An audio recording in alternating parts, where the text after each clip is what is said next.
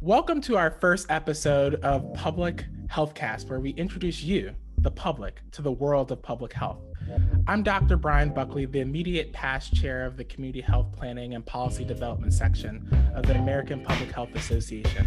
I'm honored to introduce you to the executive director of the American Public Health Association, Dr. Georges Benjamin who is known as one of the nation's most influential public health leaders because he speaks so passionately and eloquently about the health issues having the most impact on our nation today. As executive director of the APHA since 2002, he leads the association's push to make America the healthiest nation in one generation. I've had the pleasure of knowing Dr. Benjamin. Many of us call him Dr. B since 2014 when I attended my first APHA annual meeting in New Orleans. Um, and he has just been such a passionate speaker on public health issues and really just inspired to talk with him today. Welcome, Dr. Benjamin. It's an honor to have this chat with you today. Well, thank you for having me. I'm glad to be here. So, we have a couple of questions that were submitted by our student committee and also members of our podcast team. So, I'll just get straight into it. The first question is how do you introduce the world of public health to newcomers in our audience who may not be sure what exactly we mean by public health? Well, you know, I try to use two examples. The, the first one is functional. So I'm an emergency doc um, by practice and, um, and experience.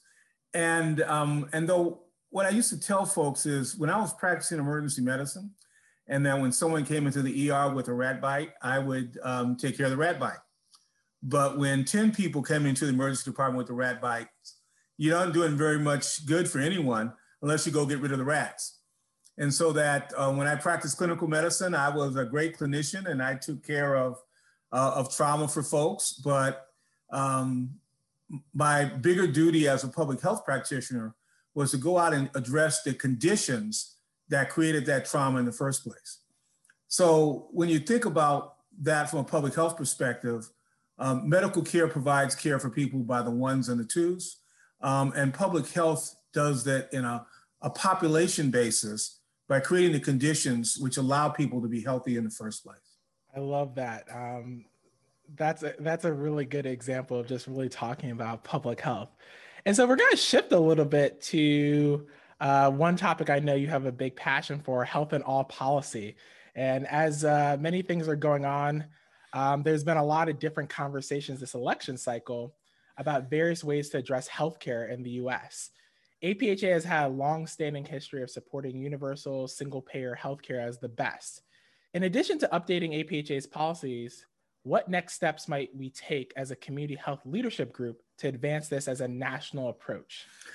Well, you know, the, the challenge we have today is when our nation has been able to um, um, address health insurance um, activities only when um, society has accepted the fact that things need to change.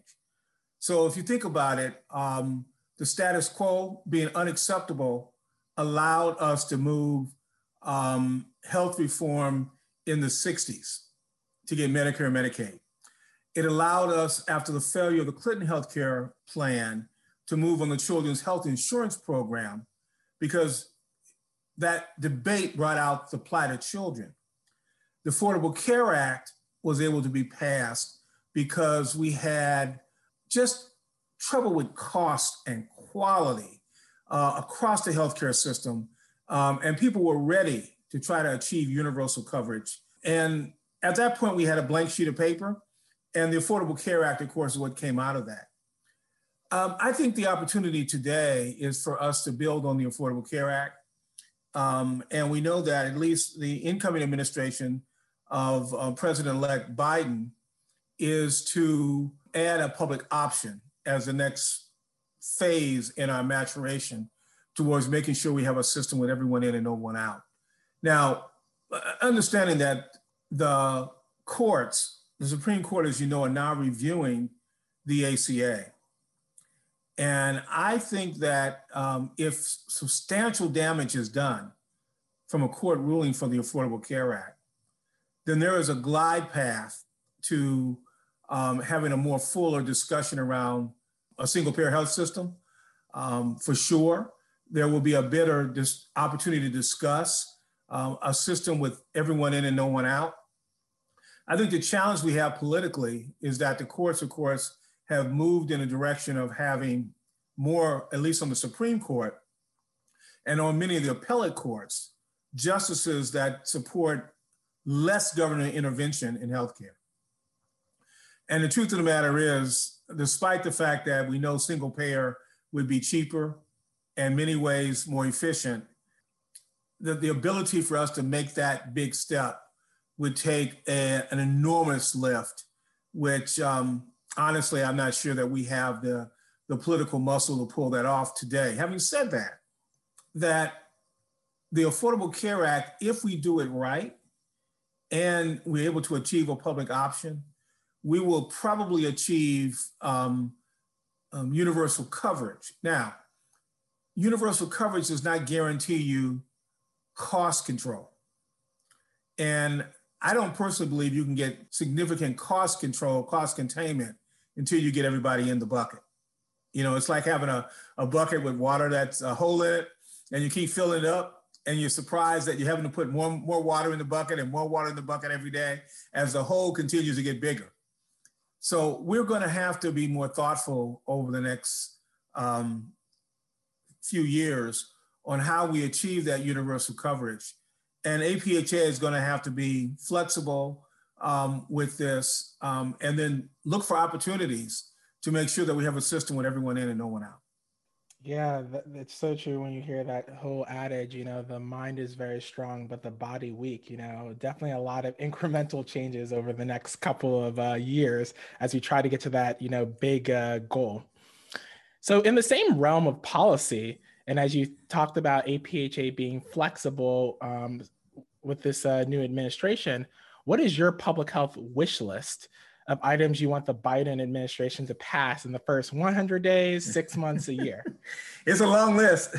so, I've been, I, I believe that uh, obviously, and, and some of these things he's already said he wants to do, such as making sure that we re, um, re-engage with the World Health Organization, make sure we go back to the Paris Climate Accords. I think those two things for me on my on my day one wish list. Um, I hope that they build an office on climate and health at the U.S. Department of Health and Human Services. I hope that clearly, starting from now, literally as we speak, that they put together a coherent plan to um, contain um, and control COVID 19 um, and the SARS CoV 2 virus.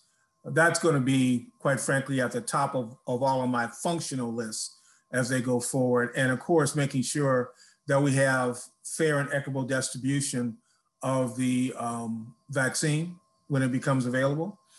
I also hope that they will um, work very, very hard to make sure that we have data systems that um, capture data by race, ethnicity, and um, gender, uh, sexual orientation, because those are some of the things that we said we wanted to have done um, that were required in the Affordable Care Act.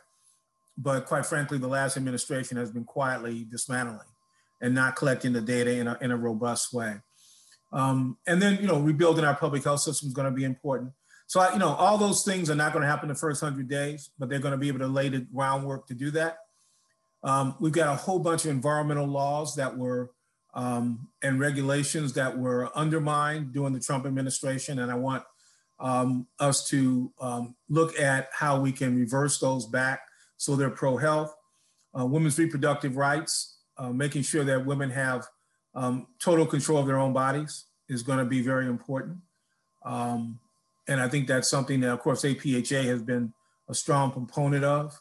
Um, and that, that and that's that's a pro-choice position, um, recognizing that there are some folks that that are pro-life within that, and there are some folks that are pro-choice within that.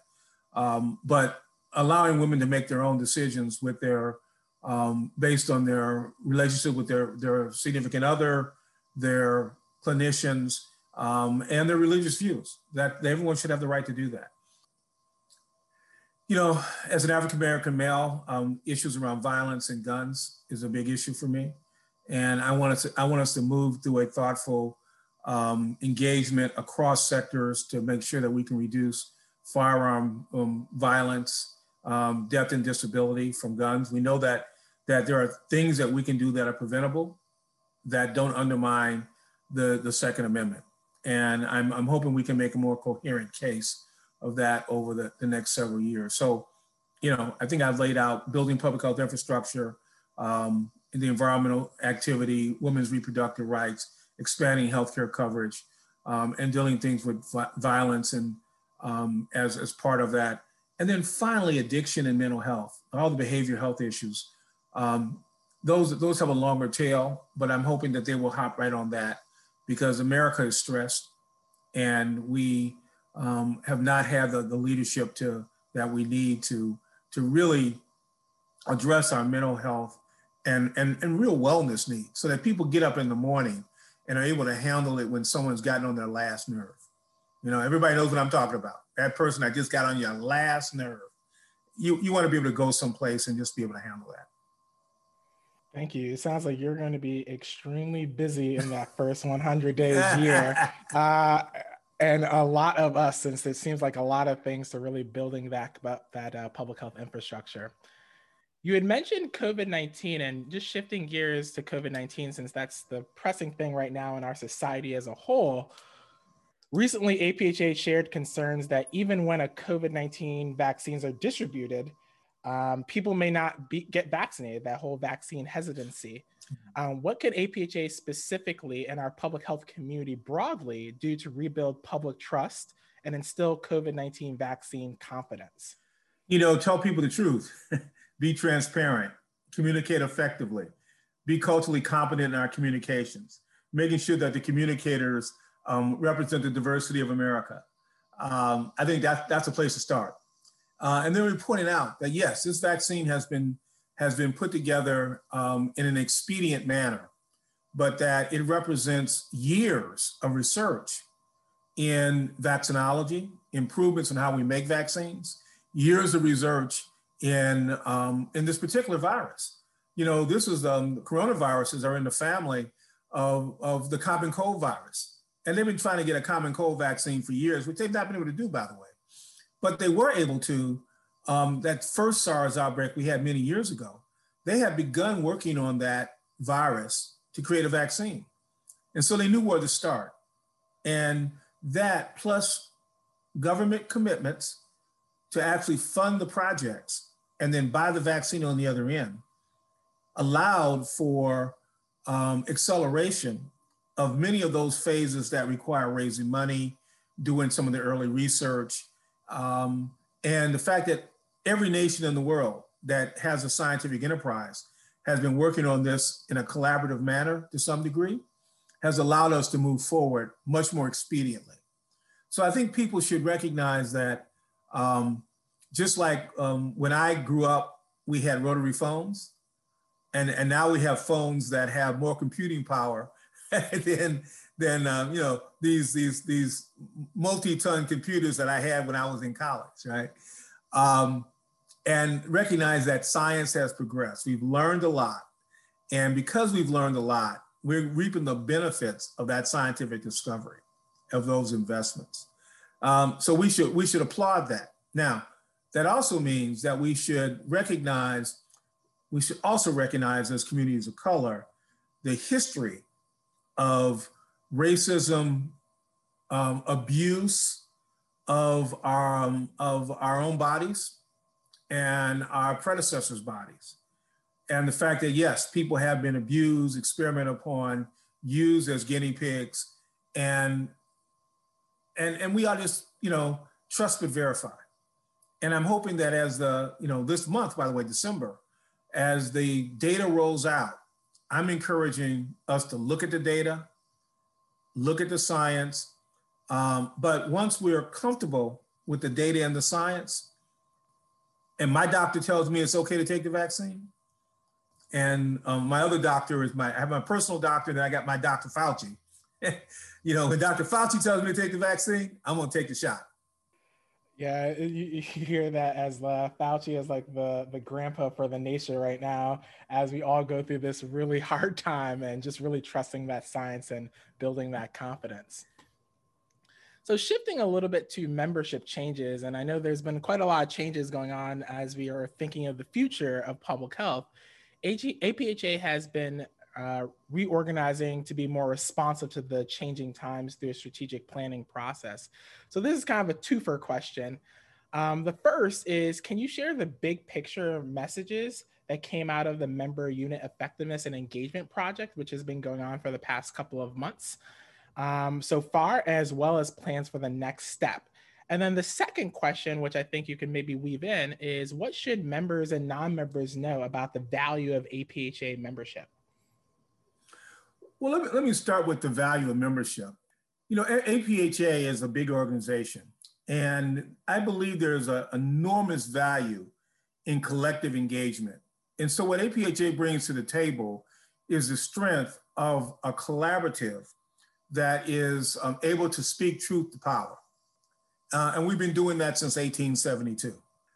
And I think that's what the important message to us is that we're a Best Buy in terms of um, the input, the financial engagement, the personal engagement that people are involved with APHA. And we're able to move an agenda at the national level in a very, very effective way. Now, I think the lessons from the member the member um, project that we're doing it came across because there's a general view that we're kind of overly segmented. As you know, we're the big tent, and so we have a lot of little um, groups and organizations, and quite frankly, we can't continue to focus and support all of the various subunits that we have. So if you think what's happening in the world, people are very much in a a la carte mindset they kind of want what they want when they want it, and they want to associate with who they want to associate with. And so I think one of the things we're learning as we're talking to our members and trying to understand how we position APHA for the future is that how do we give members the opportunity to do just that?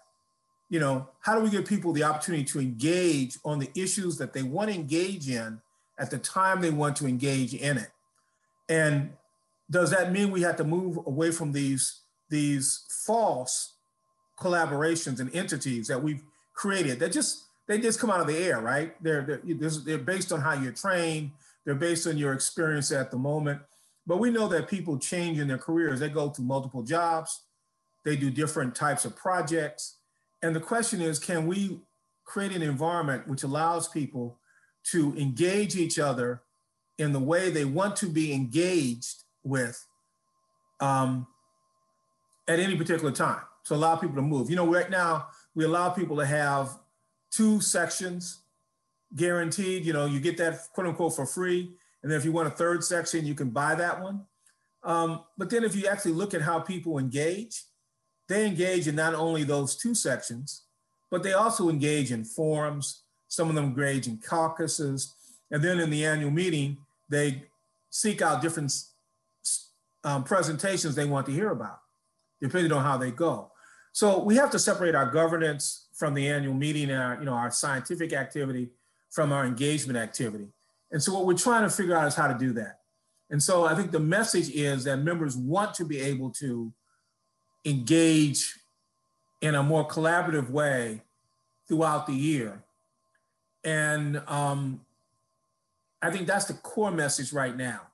And then we're having to think through now as staff, and then we'll be talking with the board about this, about what that means for our governance, what that means for our for the annual meeting, um, and how we can make sure that people still feel have ownership of those and control of those activities, but at the same time um, are able to go on a website, um, pick up a phone call, and talk to one another because today they're interested in healthcare reform. Tomorrow, they're in, interested in HIV AIDS.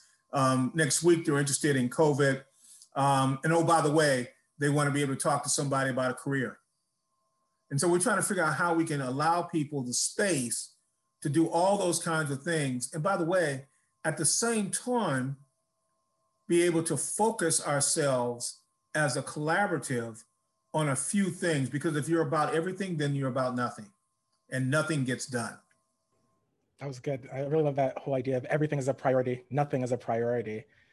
And so, winding down to our last question, right. which is uh, a pretty easy one um, for folks that are new to public health, students, folks that are thinking about career shifts.